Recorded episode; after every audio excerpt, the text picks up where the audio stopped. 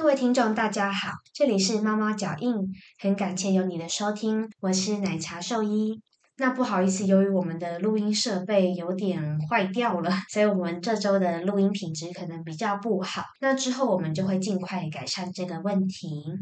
这周呢，又轮到我跟大家分享有关狗猫的知识。这周的主题是软便、拉肚子。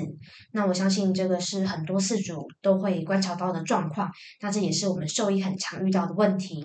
所以这周就想跟大家分享这点。那在我们开始进入主题之前呢，一样要感谢我们的赞助商李兰灵藻师 Seresto。李兰灵藻师呢是一个狗狗、猫猫防护跳蚤、蜱虱的新选择，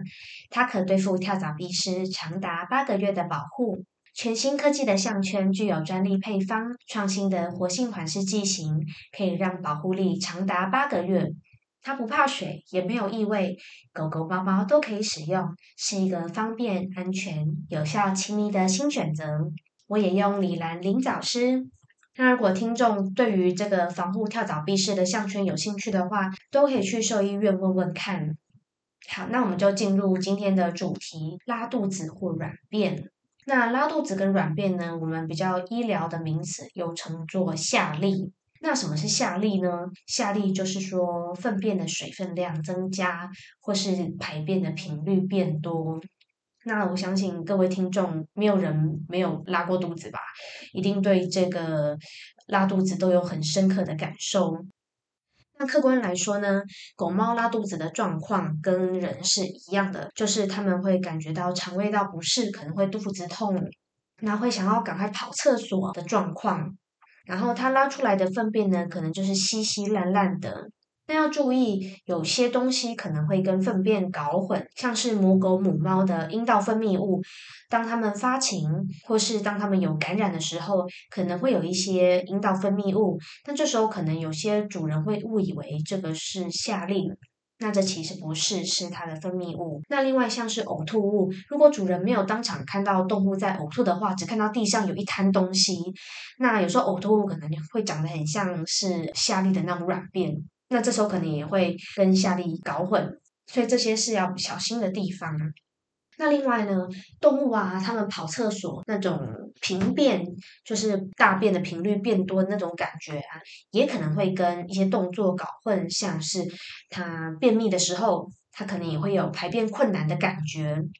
那像是它，嗯，排尿异常，它如果频尿的话，它可能也会一直跑厕所，然后蹲很久，然后只有一点点东西跑出来，这时候可能也会误以为它不知道是在大便还是尿尿还是怎么样的。所以如果主人发现动物有一些异常的上厕所行为，都要稍微留意一下，它是排便还是排尿，还是没有东西排出来呢？那每天去多少次？那这些都是可以记录给兽医看的资料。那为什么动物会下痢呢？下痢它其实是一个范围很广的状况，它可它的原因可以很简单，也可能会很复杂。它可能很快就会好了，可是可能也会拖个好几个月，甚至拖好几年。它的症状可能很轻微，但有时候可能也会很严重，到影响整个动物的身体状况。因此呢，下痢它可以说是一个可以简单又可以很复杂的一个状况。下痢的原因呢，不外乎就是肠胃道的原因，或者是非肠胃道的原因，就是肠胃道是间接被其他的状况影响。那跟人比较不一样，动物的饮食相对单纯，因为像我们人啊，很难去控制说要吃什么东西。可是像动物，它们的饮食基本上是很固定的，而且是饲主可以决定的。所以呢，当动物的肠胃道发生状况啊，都要请主人好好的回想，你最近喂了它什么，有没有什么改变，有没有多什么东西或少什么东西，或动物有没有自己去翻什么东西来吃？那这些饮食史啊，对于肠胃道的诊断是很重要的，因为常常肠胃道的问题，第一线就是要先排除食物造成的问题。那排除食物造成的问题之后，我们接下来要看它是不是感染性的问题，像是是不是有寄生虫的感染呐？不过大部分的寄生虫问题都相对好解决，就是定时吃驱虫药，或者是给不同的驱虫药，通常都可以缓解。再来，如果是幼猫幼犬，如果被病毒感染的话，那可能也会造成严重的下痢。那这种下痢可能会很可怕，它会造成严重的脱水，会造成严重的离子不平衡、营养不平衡。很多的幼猫幼犬，它们甚至没有办法活过这段时间。所以，当你养的是幼猫幼犬，然后突然发生很严重的上吐下泻的时候，一定要马上带去给兽医院看。那其他很常见的下痢原因，像是可能是菌虫不平衡啊，因为我们肠胃道它里面有很多的很庞大的细菌，有很多不同种类、不同数量的细菌。那如果今天呢菌种不平衡，有一些优势菌种跑出来去欺负别的细菌，或是一些坏菌它在分泌毒素，影响到别的细菌，造成菌种不平衡，那都有可能会造成下痢。那另外像是胰脏炎，相信很多饲主都有听过。胰脏炎呢是一个很 tricky 的一个疾病，它时好时坏，反反复复，阴晴不定。所以胰脏炎它可能都会造成急性或慢性的下痢。此外，肠胃道的免疫状况可能也会影响它的排便状况，像是如果今天产生了食物过敏的状况，或是它有一个发炎性肠病，我们称为 IBD 的状况。这些都可能会造成这个长期慢性的肠胃道问题，那它的诊断也是相对比较不容易的。那像年老动物啊，我们也不不排除肿瘤的可能性。那肠胃道的肿瘤一样也会造成呃下痢呀或吸收不良的状况。那除了肠胃道本身的状况以外，很多肠胃道以外的因素也会影响到它，像是如果今天肝脏有问题。如果今天内分泌异常，像是甲状腺或肾上腺的问题，都可能会影响到肠胃道，造成下痢。所以下痢的原因其实很多，那就有赖于兽医一步一步的找出原因。那如果今天我们遇到一只下痢的狗狗、猫猫，我们可以做什么样的检查呢？那当然啦，一只动物进去兽医院，我们就会详细的问它的病史。就是说，它除了下痢以外，它有没有别的状况？那它之前都吃什么？它最近有没有什么改变？不论是环境啊，还是饮食什么的。那我们问完详细的病史之后，症状比较轻微的动物，我们可能可以做症状的治疗，就是开一些呃下痢相关的药物，可能就会有改善。但如果动物迟迟没有改善，或是今天它一进来，它的状况就是比较糟糕的话，那我们可能就要比较积极的去找出原因。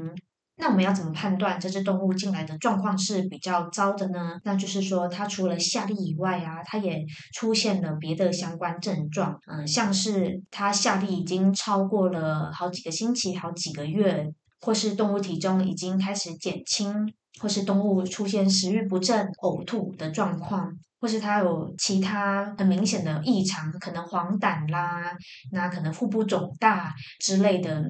当我们发现这些下痢以外的异常，通常就会比较积极的要求饲主说，它需要比较多的检查，因为它不是一个很单纯的问题。那会做的检查呢，可能包括验血。我们验血呢，会做一些常规的验血，看它的红白血球，看它的肝肾指数、凝血功能，看它的呃胰脏炎的状况啦，或者是急性发炎的指标。那如果今天幼猫幼犬，我们可能会验一些病毒性疾病，看它是不是有被感染。那另外呢，我们也会做粪便检查，所以如果今天你的动物有下痢的话，你最好可以带一些粪便到诊所给兽医师做检查。那我们可以看粪便里面是不是有虫卵，是不是有寄生虫。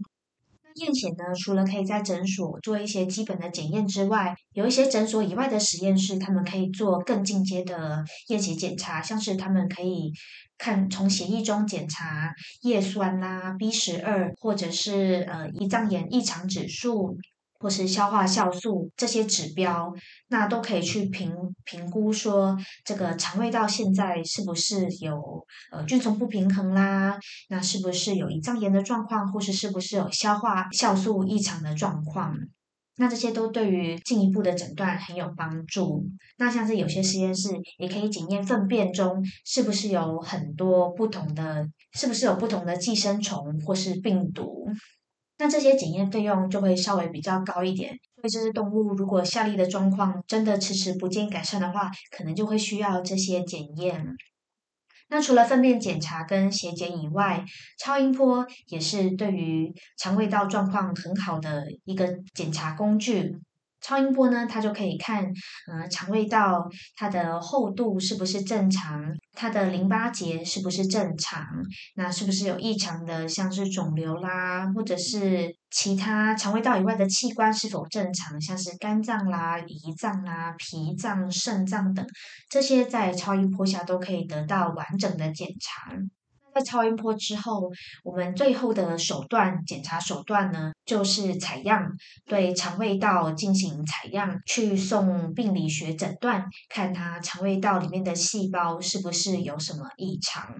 那当然，这个是最后的手段，就是当前面的检查都找不出原因，或是对于长期的治疗反应不佳。那这时候，如果兽医对于呃肿瘤性疾病或者是自体免疫性的疾病有所怀疑的时候，就会需要采样去看它的肠胃道细胞到底发生了什么事。那最后呢，我们谈到对下痢的治疗，对下痢的治疗呢，前面可能也有提到，它可以很简单，也可以很复杂。比较单纯的下痢呢，可能吃一些。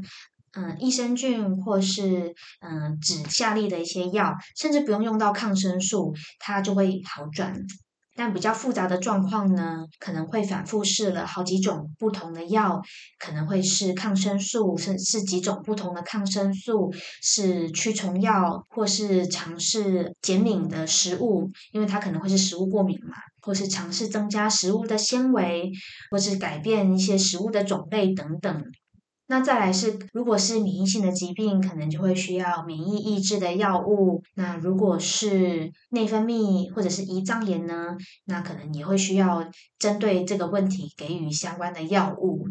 那如果是肠胃道肿瘤呢，甚至可能会需要到外科的介入、外科切除，才有办法治疗这个疾病。总而言之，其实肠胃道的状况呢，它可以很简单，可以很复杂。那刚刚说的那些治疗啊，很多不同的抗生素的尝试，或是食物的尝试、纤维素的尝试，这都是需要好几个礼拜、好几个月的时间去慢慢的看有没有效果的。所以，肠胃道的疾病，尤其是慢性下痢啊，对很多的兽医跟饲主来说，都是非常有挑战性的问题。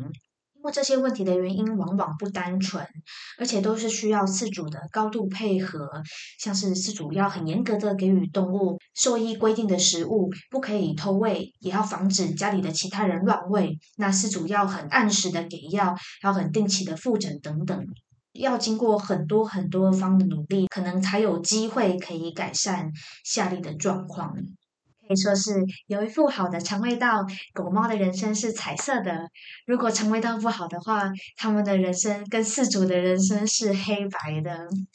那我们今天关于夏利就介绍到这边。如果有任何的问题，都可以到我们猫猫脚印的粉丝专业留言给我们知道哦。谢谢你们的收听，我们下次见啦，拜拜。